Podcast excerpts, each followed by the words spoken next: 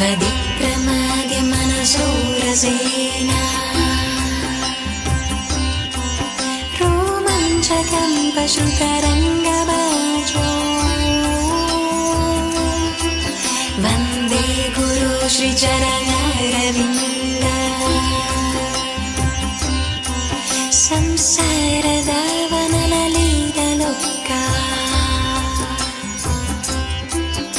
प्रणय्य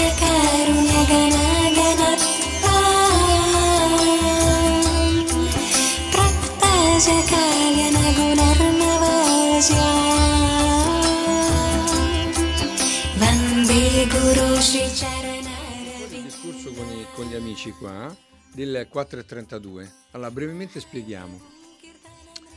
La eh, quando noi suoniamo, accordiamo gli strumenti, chiaramente bisogna accordarli e si sceglie una nota di riferimento.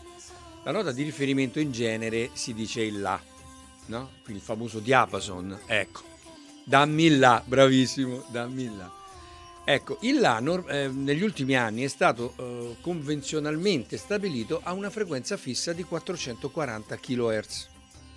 È una frequenza che è stata scelta quando invece in passato tendenzialmente si suonava a 432. Infatti quando eh, vo- vollero iniziare a cambiare questa, questa frequenza, all'epoca Verdis, ecco perché si chiama La Verdiano a 432, perché?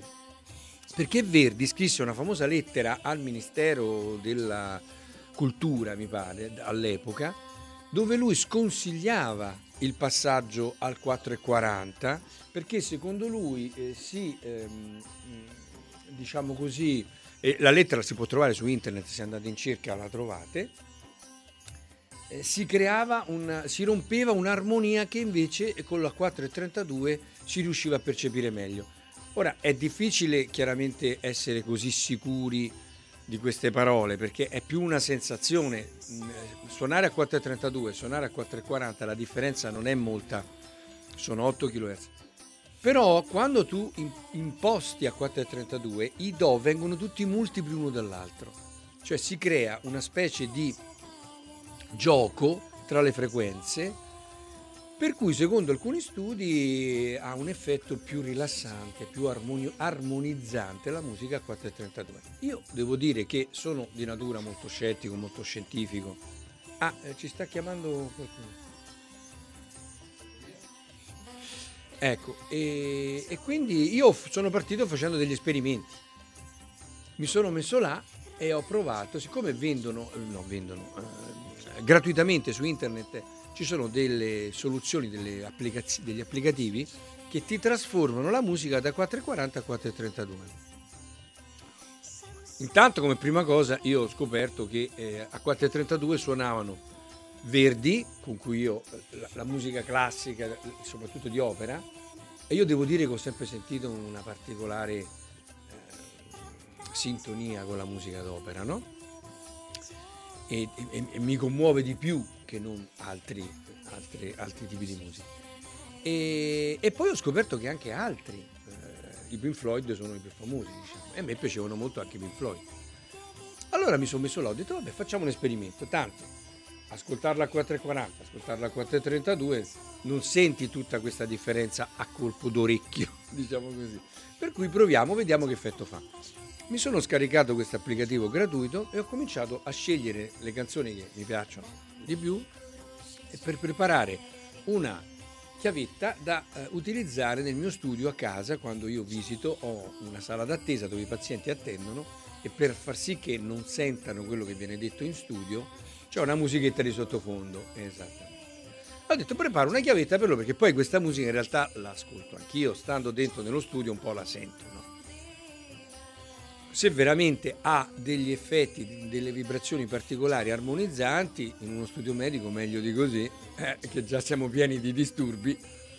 E allora ho fatto una prova e sapete cosa ho scoperto? Oh, io avevo una scaletta di brani è di varie colonne sonore, di cose di film che mi piacevano. Vado a trasformarle a 4,32. Ce n'era una di queste che è proprio il gladiatore, che è scritto qua davanti, la colonna sonora del gladiatore. E io mi ero accorto che quando in automobile ascoltavo questa chiavetta, quando arrivava questa del gladiatore mi piaceva troppo e tornavo indietro e me la risentivo anche due volte, anche tre. Mi dava qualcosa, mi piaceva, io sentivo un piacere particolare con questa canzone rispetto alle altre 20 che erano sulla stessa playlist, sulla stessa scaletta. Adesso, quando sono andato a trasformarle, cosa ho scoperto? Che il gladiatore era già a 4,32. Strana coincidenza. No, e questo mi ha confermato che forse qualcosa dentro di me percepiva questo 4,32. Allora ho fatto una prova. Ho detto, vediamo se anche altri pazienti percepiscono qualcosa di diverso. Ho preparato questa famosa chiavetta, l'ho cominciata a inserire. C'era un paziente molto disturbato che veniva, una persona che aveva un, un problema importante a casa, insomma, che veramente stava male. E lui veniva già da tempo. E non mi ha mai detto niente. Quando io gli ho inserito la nuova chiavetta, all'uscita dallo studio, mi ha detto, no, il contrario. Mi ha detto, dottore, cosa ha fatto? Questa musica mi, mi dà un, un nervoso, non la sopporto, sono dovuto uscire. Interessante come fenomeno, mai nessun paziente mi aveva detto così.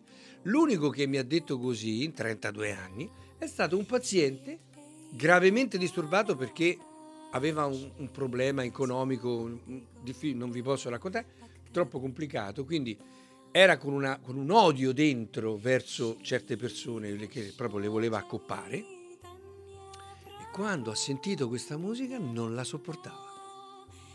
Interessante, no? È dovuto uscire dallo studio da quanto male che stava.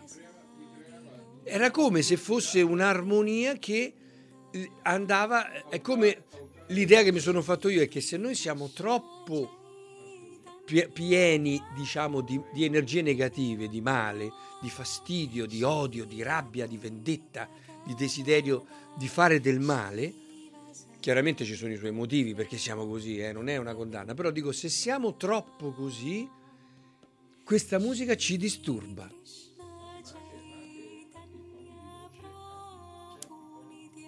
Certo.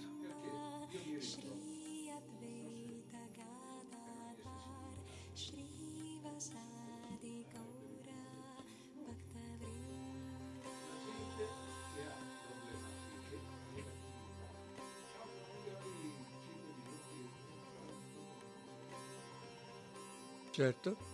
Io mi carico di negativi e poi, e poi ho, ho un problema di scaricare. Hare Krishna, Krishna Krishna, Hare Hare. Si è scaricato.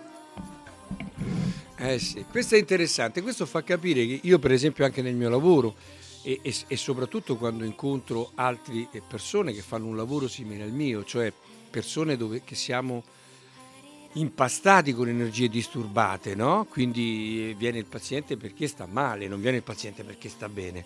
Ma come me sono tante, tante le persone che, eh, i sacerdoti che confessano le persone, gli psicologi, i parrucchieri. I parrucchieri sono i nuovi, i nuovi confessori. Esatto, le estetiste, la stessa cosa. Io a questi pazienti consiglio una terapia bellissima, a mio avviso, che io faccio cerco di farla quasi sempre quando finisco le mie visite, e cioè camminare con i piedi scalzi sull'erba, in modo da scaricare. Ah, mi dicono che non si sente l'ospite. E qual è il cursore dell'ospite? E allora, ma come non ci sei? Stai parlando? Vieni di qua che non ti sentono abbastanza. Eh, così dicono, vedi, alza il cursore dell'ospite. No, siamo in trasmissione, carissimo. Comunque, per farla breve, questo è un, un, esercizio molto simpatico. Uno cammina con i piedi scalzi, se possibile, su dell'erba bagnata. La mia risposta è questa, io lo faccio giornalmente e sento la differenza. La mia sensazione è questa, quando noi, noi siamo l'unico animale che io conosco che siamo isolati da terra, con le scarpe noi siamo l'unico animale. Tutti gli animali sono o immersi, pensa ai pesci, nell'acqua, oppure toccano con le zampette, con i piedi, con, con i piedi, con le zampe, con... toccano terra, no? Il fatto di essere sempre isolati crea delle energie, e questo è risaputo, elettrostatiche che si trovano nel nostro corpo e non si scaricano a terra. Tu pensa che mi raccontava un programmatore di computer che lui va a lavorare ai computer di Bruxelles, va a lavorare in server mostruosi e loro hanno, eh, per lavorare a questi computer, hanno un sistema che praticamente scaricano a terra continuamente. Hanno come un filo attaccato con dei sistemi addosso, adesso non mi ha spiegato i particolari, Esatto, tipo la pallina che noi mettiamo nelle case, solo che loro ce l'hanno attaccata al corpo. Ora, senza andare a fare cose strane, ogni tanto il mio consiglio è questo, mettiamo i piedi a terra. Mettiamoli perché è importante scaricare, fare, è pericoloso, ogni cosa che noi abbiamo fatto contro natura, prima o poi ci siamo pentiti. Aspetta, giro il microfono. Io qualche anno fa avevo grossissimi problemi, grossissimi problemi, problemi materiali e non, e non di salute. E più di qualche pomeriggio, quando non ce la facevo più, mi prendevo un libro, la moto e me ne andavo in Val Sugana in un'ansa del Brenta. Mi sedevo, mi sedevo sui sassi e me ne stavo lì, leggevo 20, 30, 40 pagine del libro, bevevo acqua, acqua del Brenta perché lì, lì penso sia molto, molto più pulita di, di, di, qua, di qua in valle. Va bene, e stavo lì un paio d'ore e tornavo a casa leggero, cioè con la testa vuota. Il rumore, lo sciacquio dell'acqua, lo star seduto per terra, ecco, e a me questa, questa cosa qua, ma l'ho fatto decine e decine di volte. Qualcuno mi ha detto, ma tu sei matto? Ho detto sì, però nella mia pazzia, diciamo così, mi trovo ben, benissimo. Di conseguenza ho detto, quando ho voglia di scaricare, o mi vado a fare la camminata, la camminata che ho 250 metri quadri di prato, o mi vado a fare la camminata lì o mi attacco alle mie piante e me le curo senza, buttando via i pensieri. E così. Vabbè. Io, ti- ti- Maurizio, ti- eh, si sente sempre? Ma- Maurizio, io, io ti saluto, ti, ti ringrazio per, questa- per questo momento molto bello e forse per questo che si dice restiamo con i piedi in terra. Dice, no- no- non, eh, non Molto- andiamo tanto Non polipindarici dato- della mente. Ecco, sicuramente stare con i piedi per terra è, è un- una frase che ci fa capire quanto importante è il collegamento con la terra. no? Noi da un pochino da, da cristiani, da, da persone che perseguiamo degli alti ideali, no? perché un po' tutte le filosofie ci spingono a negare la nostra natura semplice, animale, selvaggia, da uomo primitivo, ecco, da, da- indio della foresta, da aborigeno dell'Australia, per dire, no? Ecco, tutta gente che sta scalza, tutta gente che vive al caldo. Noi ci siamo trasferiti, siamo venuti in un posto freddo, abbiamo avuto l'esigenza della scarpa. Il problema è che è troppo, a mio avviso, cioè andiamo contro la natura stessa del nostro essere che invece è fatto per stare nudo e per stare scalzo. Ora, è chiaro che noi non possiamo andare a lavorare nudi e scalzi, però ricordiamoci che, che il nostro corpo è, è figlio della natura, non è figlio della nostra mente, non è figlio delle nostre religioni, dei nostri ideali. E- siamo più semplici, siamo più naturali. Lasciamo almeno 5 minuti al giorno al corpo di essere tranquillo. Perché la gente d'estate sta più bene in salute, a mio avviso? Uno dei motivi è quello. Tanto andiamo in ferie. Ma poi non è solo quello, è caldo, stiamo più nudi e siamo scalzi, perché spesso uno d'estate è scalzo, vai nell'orto scalzo, vai al mare sei scalzo. Io, Ma c'è io, io ho avuto, io ho avuto l'occasione di frequentare campo naturista, Certo. non nudista, naturista. Ecco, da Chitto, da Chitto c'era l'imbarazzo, Eh da sì. Chitto. Dopo cinque minuti era la cosa più naturale del mondo. Cioè non c'erano i pensieri diciamo così, Lussuriosi. eh, lussuriosi ecc- e, e praticamente cioè, mh, la naturalezza del, del guardare, del vedere, non avere i pensieri, mh, proprio sparivano completamente.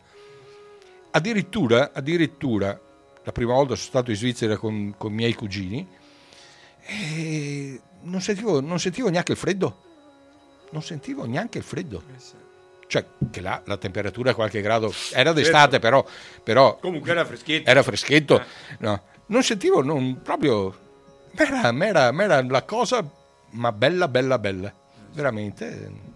Ed è interessante anche osservare, io l'ho visto tante volte, come tutte le vergogne che noi viviamo in gran parte della nostra vita, eh, la paura di essere nudi, la paura di mostrare il corpo nudo, non ce l'abbiamo da piccoli appena nati e non ce l'abbiamo neanche nella fase finale della nostra vita, quando perdiamo certe remore, certi, certe, le persone per esempio con l'Alzheimer, le persone che sono in un certo senso hanno perso quella parte di logica, di ragionamento, di controllo delle emozioni, diventano più animali, no? Gli anziani, io mi ricordo mio papà, era a un certo momento lui no- non vedeva più nessun problema nel farsi vedere nudo da me, nel- nel- eh, perché? Perché magari lo pulivo, lo- per cui era eh, uno vince quella parte là a un certo momento, no? E, e- e- dice questo sono io, io sono questo. Infatti, infatti è così.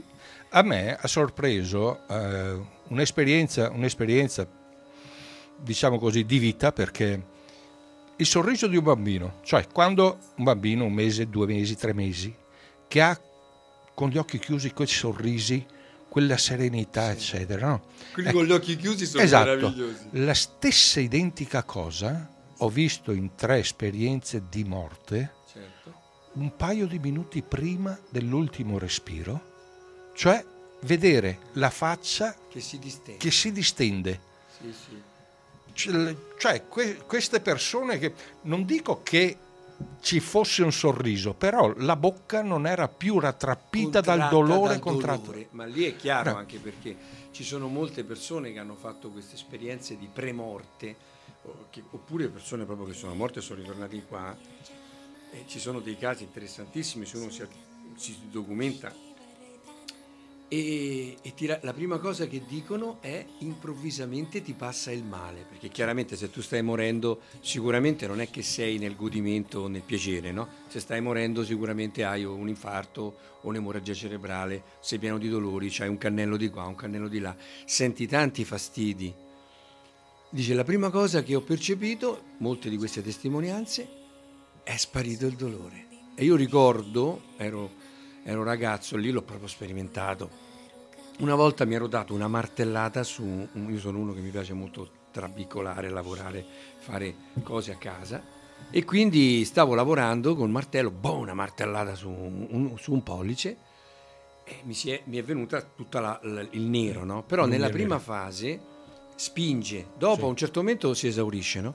E, e- e fa malissimo perché questo punto sotto c'è un organo che si chiama glomo, il quale è una delle parti più sensibili al dolore di tutto il nostro corpo.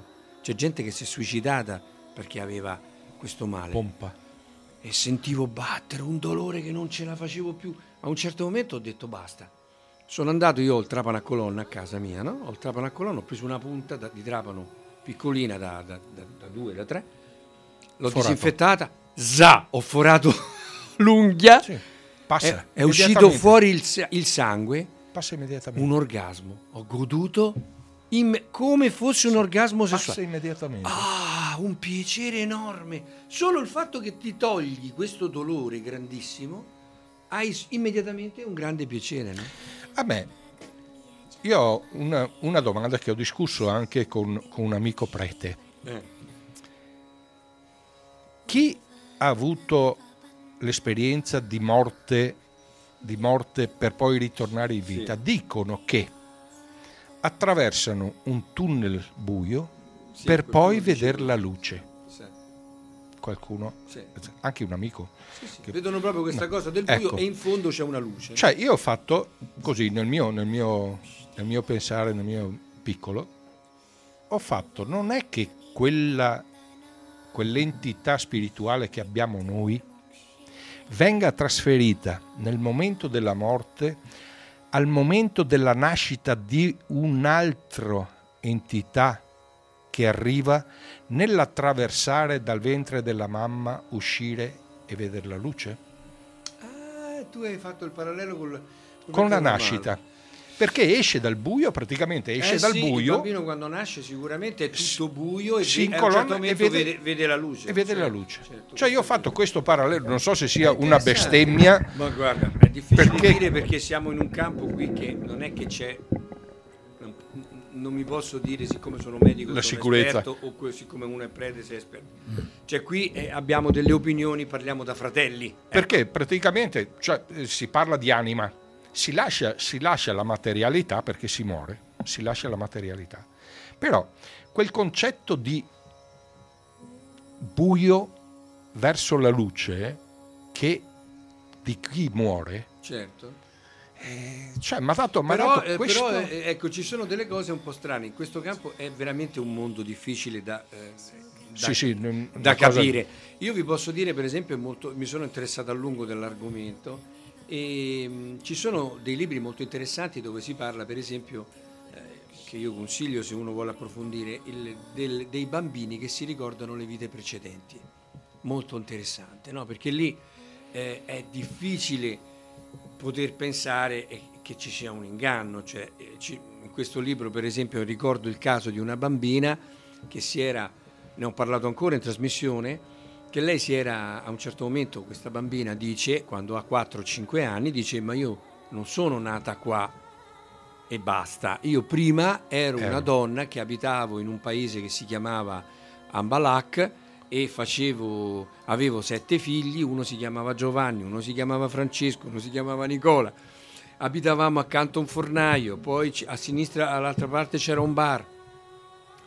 E questo studioso americano molto semplicemente lui cosa faceva? Prendeva questi bambini, stiamo parlando anni 50, è, un- è un- è una ricerca che è stata fatta moltissimi anni fa e che continua perché ci sono Sì. i suoi discepoli di questo studioso che continuano. Lui prendeva il bambino e lo portava in questo paese che dove lui non era Nel mai posto, stato. Esatto. Ecco, e stiamo parlando di situazioni in cui, per esempio, questa bambina mi ricordo che faceva parte di una eh, religione dove eh, viene considerato parlare male delle vite precedenti. Cioè, se un bambino si ricorda le vite precedenti, lo menano. I genitori lo picchiano perché non deve parlarne, anche se se le ricorda, non deve parlare, che viene considerato che porta sfiga. Ecco, mettiamola alla Veneta. Sì, abbassiamo la musica, scusate. Ecco, ehm, quindi in sintesi, eh, la- quello che io ric- ricordo per esempio di questa bambina è che lei è stata portata su questa casa, ha riconosciuto tutti i fratelli, tutti i figli, ma uno fino a qua potrebbe dire, ma sa, si sono messi d'accordo, uno potrebbe inventarsi tante risposte. A un certo momento la bambina fa, chiaramente stiamo parlando di, immaginate la scena, una bambina di 5 anni che entra in una casa e trova degli anziani di 80 anni Che sono i fratelli. che sono i suoi figli, i e lei gli dice Giovanni vieni qua amore. Ti ricordi quando avevi l'otite che ti cullavo con la mano sull'orecchio? E questo si mette a piangere perché è vero. Quell'altro dicendogli cose che solo loro potevano conoscere. Ma fin qua un occidentale come me Tenente Colombo può sempre dire vi siete messi d'accordo prima? A un certo momento la bambina dice, dopo che è stata là quattro ore, perché poi hanno chiamato tutti i parenti e lei ha riconosciuto tutti, ha parlato con tutti, a un certo momento dice, ma questo muro qua eh, non era così. E, e i, i figli le dicono, eh no, l'abbiamo intonacato, perché prima era fatto di mattoni. Dice, ah, peccato, perché volevo vedere se ancora c'era. Ancora c'era cosa? gli dicono. Questa casa, dice la bambina, è la casa dove io sono nata. E quando io ero bambina avevo trovato un mattone che si muoveva. Allora io toglievo il mattone e lo usavo come un nascondiglio per i miei segreti. Avevo un piccolo pupazzetto, una bambolina piccolissima, e l'avevo nascosta dietro a questo mattone. E poi l'avevo, l'avevo lasciata là anche quando sono cresciuta e poi quando sono morta. L'americano, che accompagna questo professore di psicologia americano, dice, guardate, che vede l'intonaco e vede che è un intonaco vecchio, perché è vecchio di vent'anni, sai com'è l'intonaco? Sì, Quando sì, passano sì, gli anni fa il salso sotto, in basso, eh, insomma è un intonaco che è stato fatto anni prima.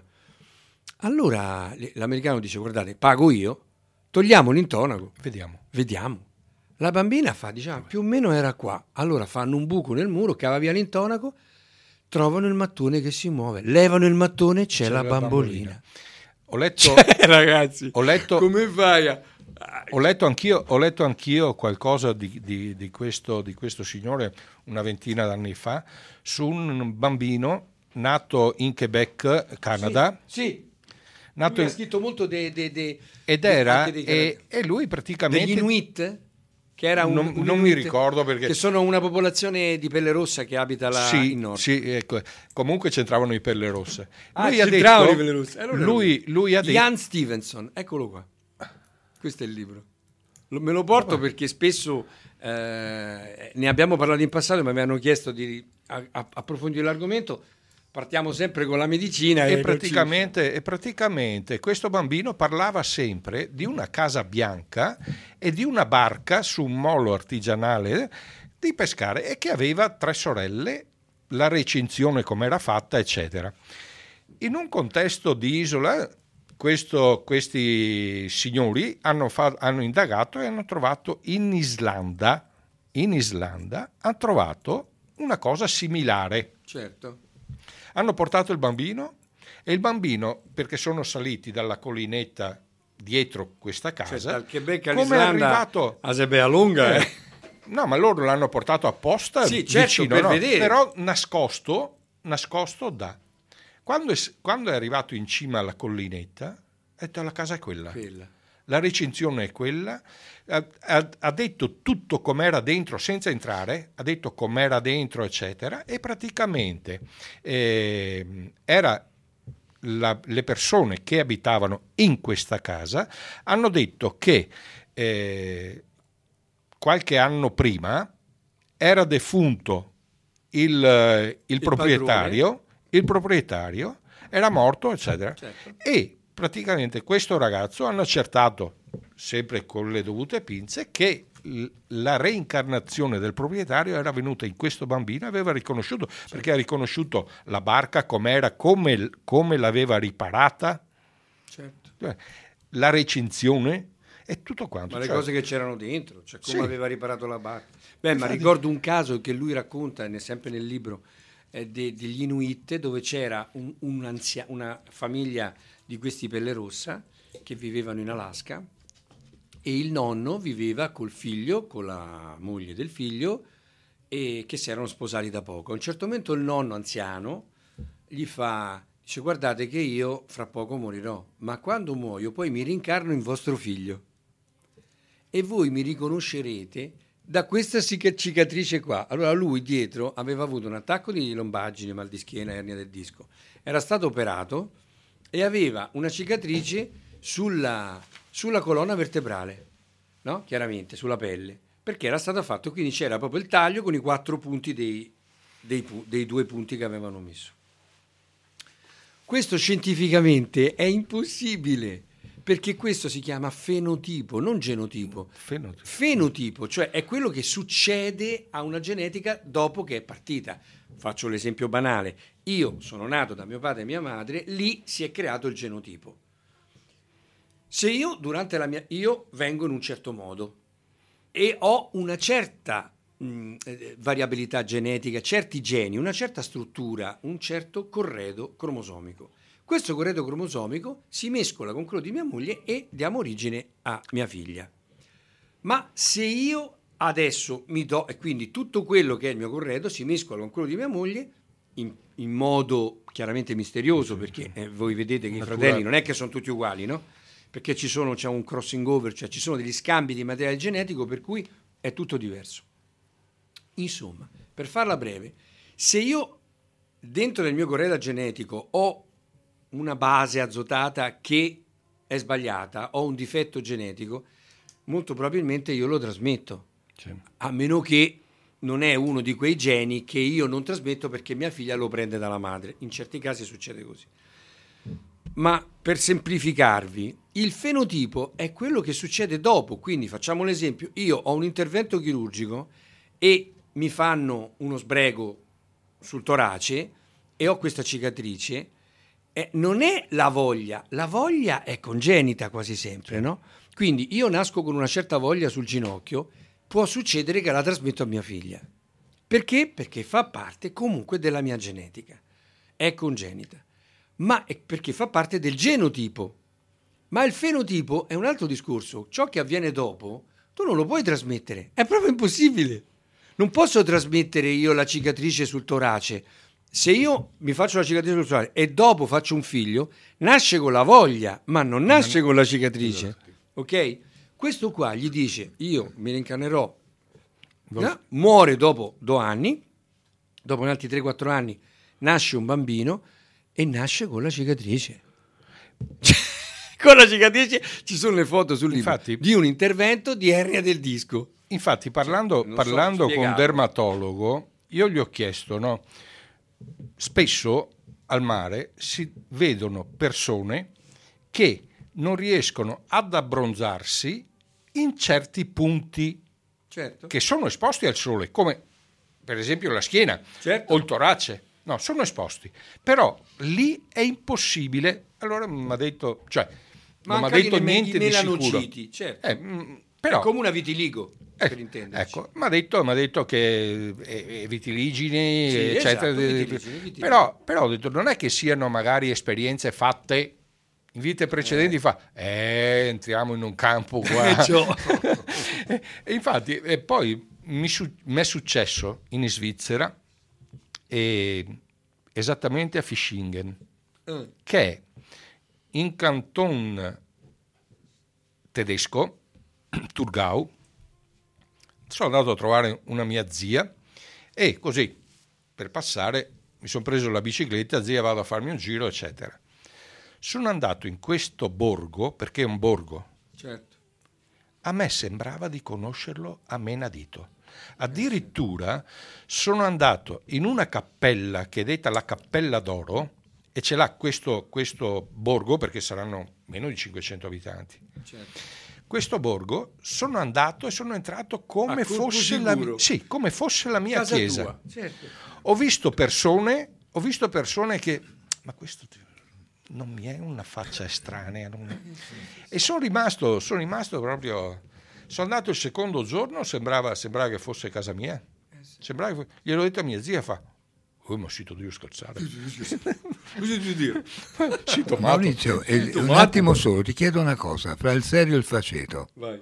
Allora, eh, cominciamo col, col serio. Hai parlato, avete parlato tutte e due di quel tunnel con quella luce in fondo, fine vita, e facciamo tutti gli scongiuri del caso.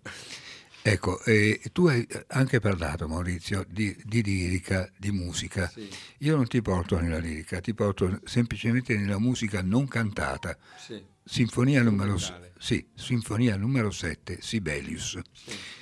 Io vedevo, e non so mh, se tu lo lo- la conosca questa sinfonia in un unico movimento, se ti capita di, di vedere, di sentire, di captare quello che a me è sembrato eh, fosse, eh, anche se i critici mh, parlano di natura, Sibelius eh, descrive la natura, io invece vedevo la, la- il- la crisi di, di un uomo Certo. che sembra eh, senza, eh, senza fine finché eh, quando si intravede questo lumicino in fondo a un tunnel eh, rinasce la speranza. Probabilmente Sibelius se rinascesse mi, mi sputerebbe in un occhio. Questa è la parte seria. La parte faceta. Adesso ho capito, attraverso quel discorso della bambolina, Sì. eh, eh, to- eh, che fine ha fatto il pupazzetto di Zorro di Salvini. Questa è cattiva, eh. Perché E lì è finito. No, guarda, guarda che ha sofferto in una maniera, in una maniera che con la vita, con la vita. Eh. Gli abbiamo fatto, gli abbiamo, fatto, gli abbiamo rubato una ma, metà ma, ma chi è rubato? Restituiscicela. Tante Alla belle prossima. cose. Alla prossima. Grazie, Ciao, grazie e grazie anche del cioccolatino. Eh. arrivederci, arrivederci. Eh, allora, vediamo un po' di messaggi, che ce ne sono parecchi. Così va bene la musica, fatemi sapere.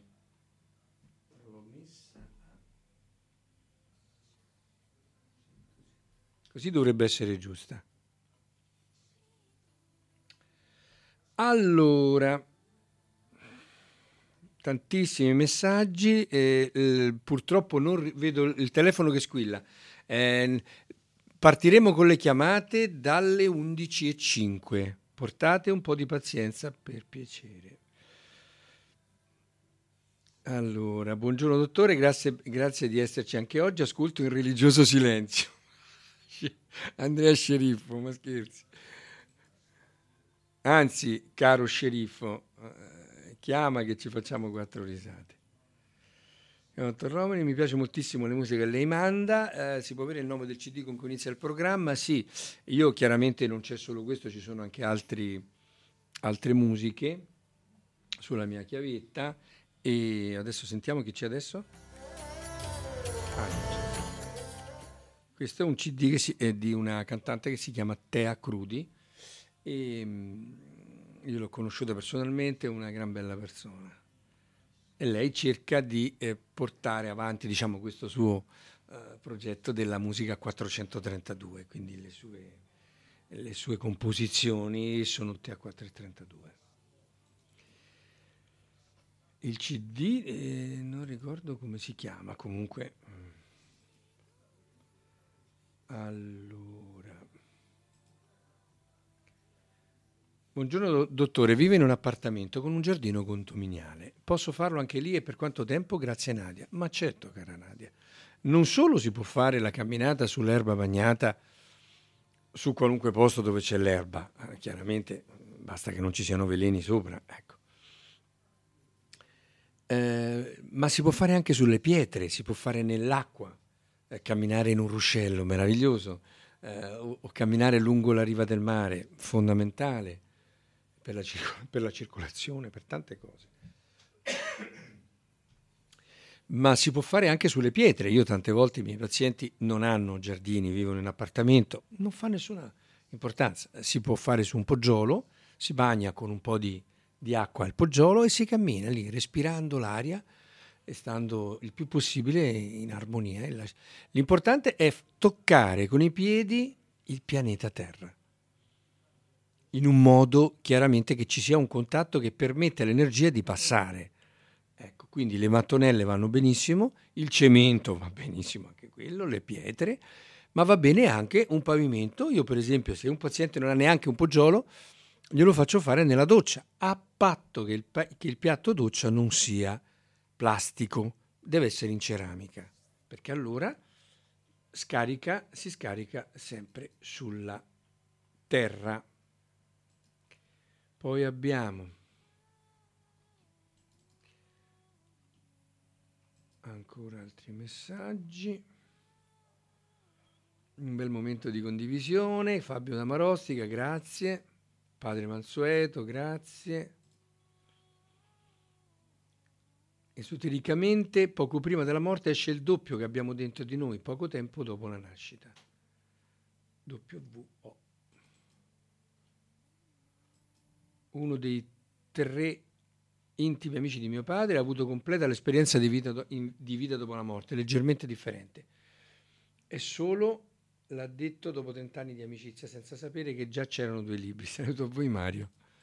Beh, ma sai, i libri, uno se ha l'esperienza sua diretta è tutta un'altra cosa. eh. Una cosa è che uno faccia il falegname, una cosa è che uno ha letto un libro di falegnameria.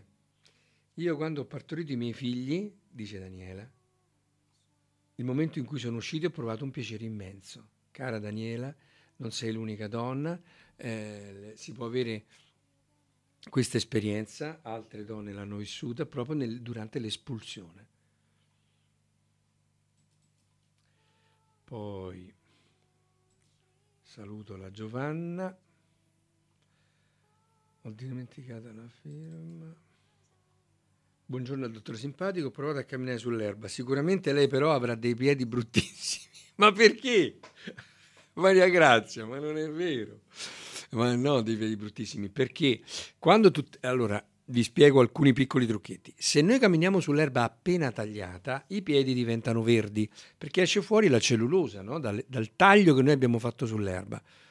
Ma la cellulosa è una sostanza importante, buona per la, per la salute. Chiaramente eh, io vi consiglio dopo di lavarsi i piedi. Ehm, il titolo del libro e il nome dello scrittore, guardate, allora, quello che ho qua sul discorso video precedenti si chiama Le prove della reincarnazione di Jan Stevenson. Jan Stevenson scritto. È un libro interessante a mio avviso. Sempre da prendere con le pinze perché non è che possiamo essere sicuri al 100% di niente. Buongiorno giovani saggi aperti alla vita. Posso chiedere il titolo del libro? Tengo una figlia che si ricordava il passato. Grazie Damassi. Eh, e vede, no, ne ho conosciuti anch'io di persone che...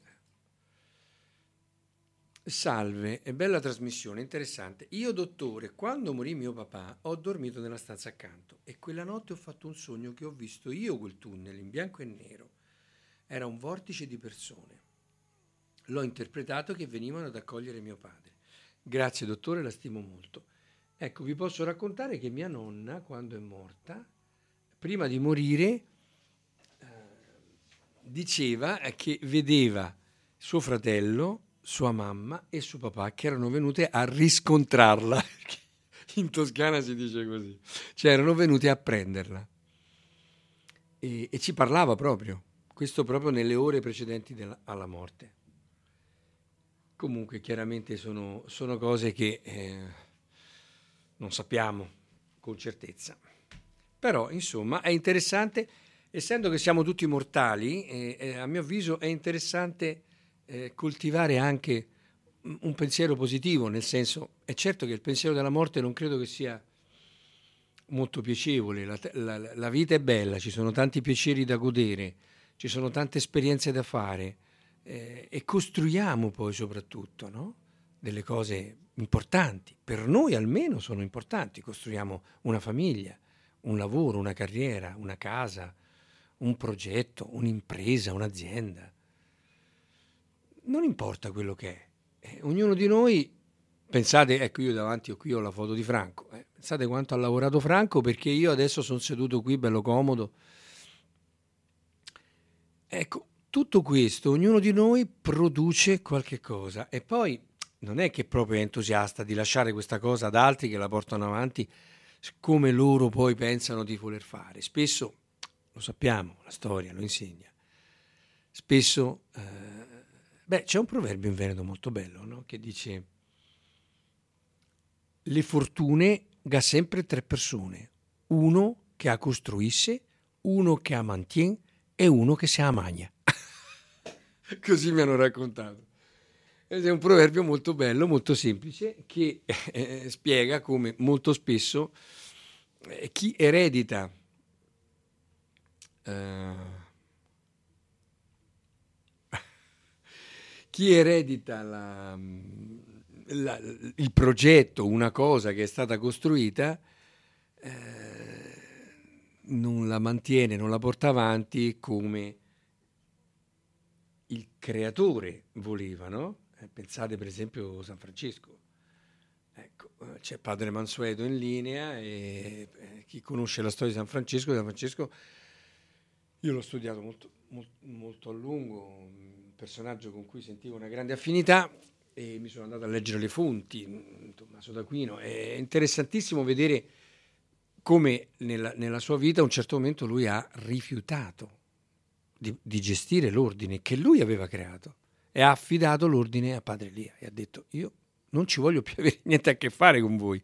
Ha avuto quindi un forte contrasto con i suoi frati, che nel frattempo si erano organizzati, che avevano cominciato a far suschei, che avevano cominciato a costruire palazzi, cose. Ecco, tutto questo ha portato che lui alla fine cosa ha fatto? Ha mandato tutti a quel paese e ha detto no, no, no, voi adesso parlate con, con Fratelia, è lui il vostro capo. E si è trasferito alla Verna, che è un posto magico, vi consiglio di andarci. E dove tra l'altro oh, ricevette le stimate, primo al mondo le stimate, e, e dove ha concluso, diciamo, la sua vita, diciamo così, ecco, più o meno, perché poi chiaramente si spostavano, stava sempre fermo là. Però f- per farvi un esempio, ma per- pensate a tutte le religioni, quanto potrà essere stato contento Gesù Cristo nel vedere quello che è stato fatto col suo nome. Quanto potrà essere stato contento Buddha nel vedere ciò che è stato fatto in suo nome. Quanto potrà essere stato contento Lao Tse, parlo delle, delle regioni più grandi, o, o Patanjali, o... Ecco, è così, ma perché è così? Perché è anche giusto, permettetemi che sia così, perché ognuno porta la sua. Io a mia figlia, l'altro giorno che vedevo che si sforzava di assomigliarmi, le ho detto, amore, tu non ti devi, non ti devi sforzare di assomigliarmi, tu devi essere te stessa. Io ti trasmetto quello che è più bene per me. Cerco, mi sforzo chiaramente, perché ci sono dei momenti in cui esce fuori lo scimmione, esce fuori la, la parte più selvaggia, meno ragionevole, meno, meno buona, meno paziente. Ecco, perdo la pazienza, può succedere, no? Ecco, ma tu non ti devi sforzare di copiarmi, neanche le parti buone. Prendi ispirazione, le ho detto. Prendi ispirazione, ma poi tu devi portare avanti il tuo progetto. Io non so qual è il tuo progetto. Eh, chi lo sa? Non lo so, tu lo devi scoprire dentro di te. Tu sei fissata con l'estetica. A me dell'estetica non mi è mai importato granché. mi piacciono, per carità, certe cose, però no, non è certo una delle mie priorità. Per te invece è una priorità. Ecco, quindi, ecco, qui c'è un'altra, mm, un'altra, un'altra esperienza bella. Ecco, vi invito a condividere finché possiamo chiaramente queste esperienze, perché è un modo per trasmetterci le cose senza dover passare dai libri, no? La notte della morte di mia mamma mi sono trovato cinque figure in camera, alte, con velo in testa, striate di viola. Mi sono alzato e ho cercato di toccarne una e sono svanite. Ecco, questo è un racconto fatto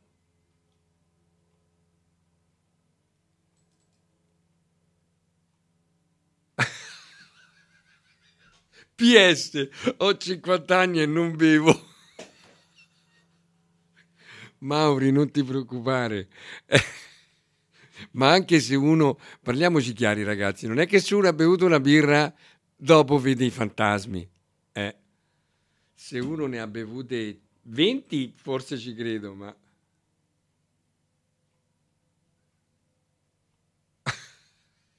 Vabbè. Ci sono altri messaggi e...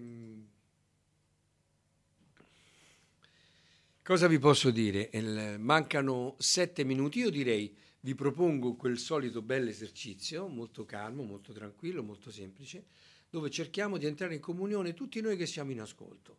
Ecco, purtroppo a me piacerebbe farvi parlare tutti qui ai microfoni, infatti nelle prossime trasmissioni, come è successo oggi, oggi è successo in un impeto proprio del cuore, ma in altre trasmissioni vorrei portare degli ospiti, perlomeno telefonici, in modo da condividere questa, questa nostra, queste nostre due ore. Eh, perché io credo nella comunione tra le persone, credo molto nella solitudine come forza di mm, trovare il proprio centro, questo sì. Però credo anche nel potere della comunione dello scambiare le energie, perché questo ci permette dei salti di qualità incredibili. Io ho imparato certi mestieri, ho imparato a saldare perché il mio amico Gianni, che forse adesso è anche in ascolto, e si è messo lì e, e- e mi ha insegnato. Certo, saldo poco, per cui non saldo certo bene come lui. Però quello che ho imparato l'ho imparato molto prima, grazie a certe dritte che ti dà chi un mestiere lo fa tutti i giorni e se ne intende di più. Sicuramente avrei potuto imparare a saldare anche da solo, però invece di metterci, non so, eh, 10 ore per imparare a saldare come io ho imparato a saldare, ce ne avrei messe 50, no? È piuttosto ragionevole questo.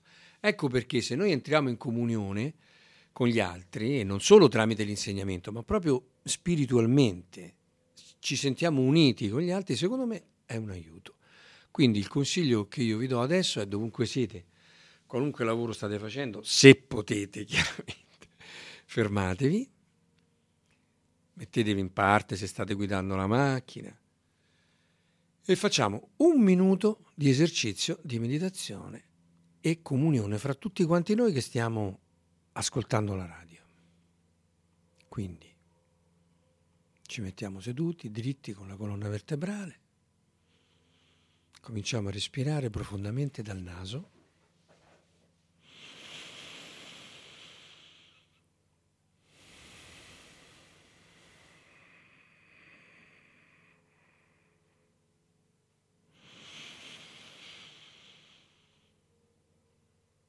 Ecco, immaginiamo di prenderci tutti per mano, di farci un, un abbraccio, sapete, tipo quello delle, di, di quelli che giocano a pallacanestro, a football americano. Di abbracciarci tutti quanti così per un minuto, spiritualmente, e di trasmetterci quello che noi siamo, le nostre esperienze.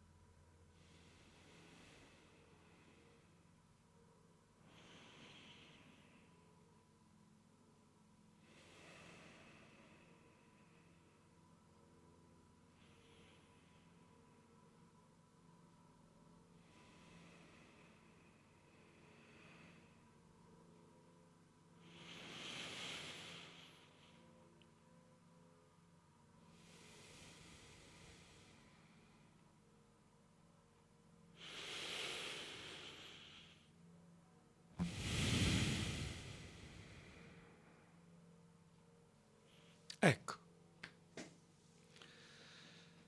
Grazie di questo momento di comunione e adesso c'è un altro messaggio. Non sono d'accordo che non si può essere sicuri di niente.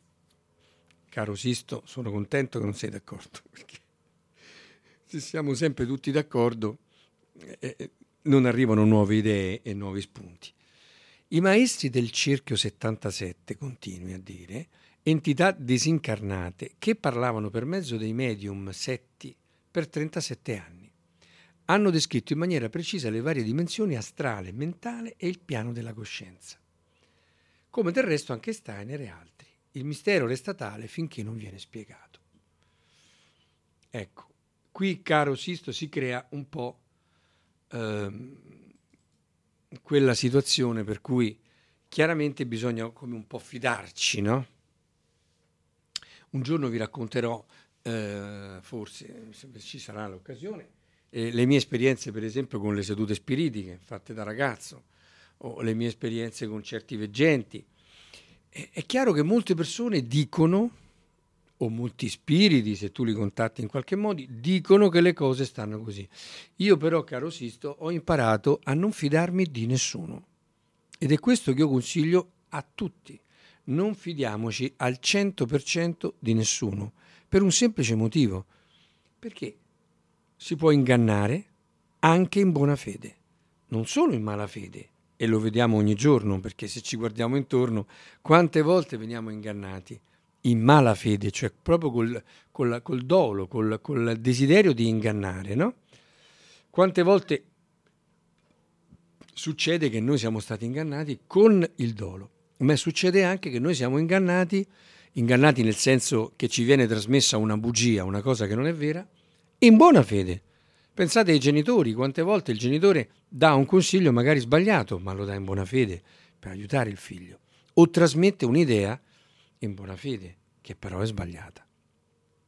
Quindi io consiglio di essere sempre molto prudenti e aperti, sì, ascoltare tutti, però valutare con le nostre potenze interiori, che sono soprattutto il pensiero, la logica e l'intuizione, il sentimento. Adesso vi lascio che arriva la pubblicità e ci sentiamo tra pochi minuti.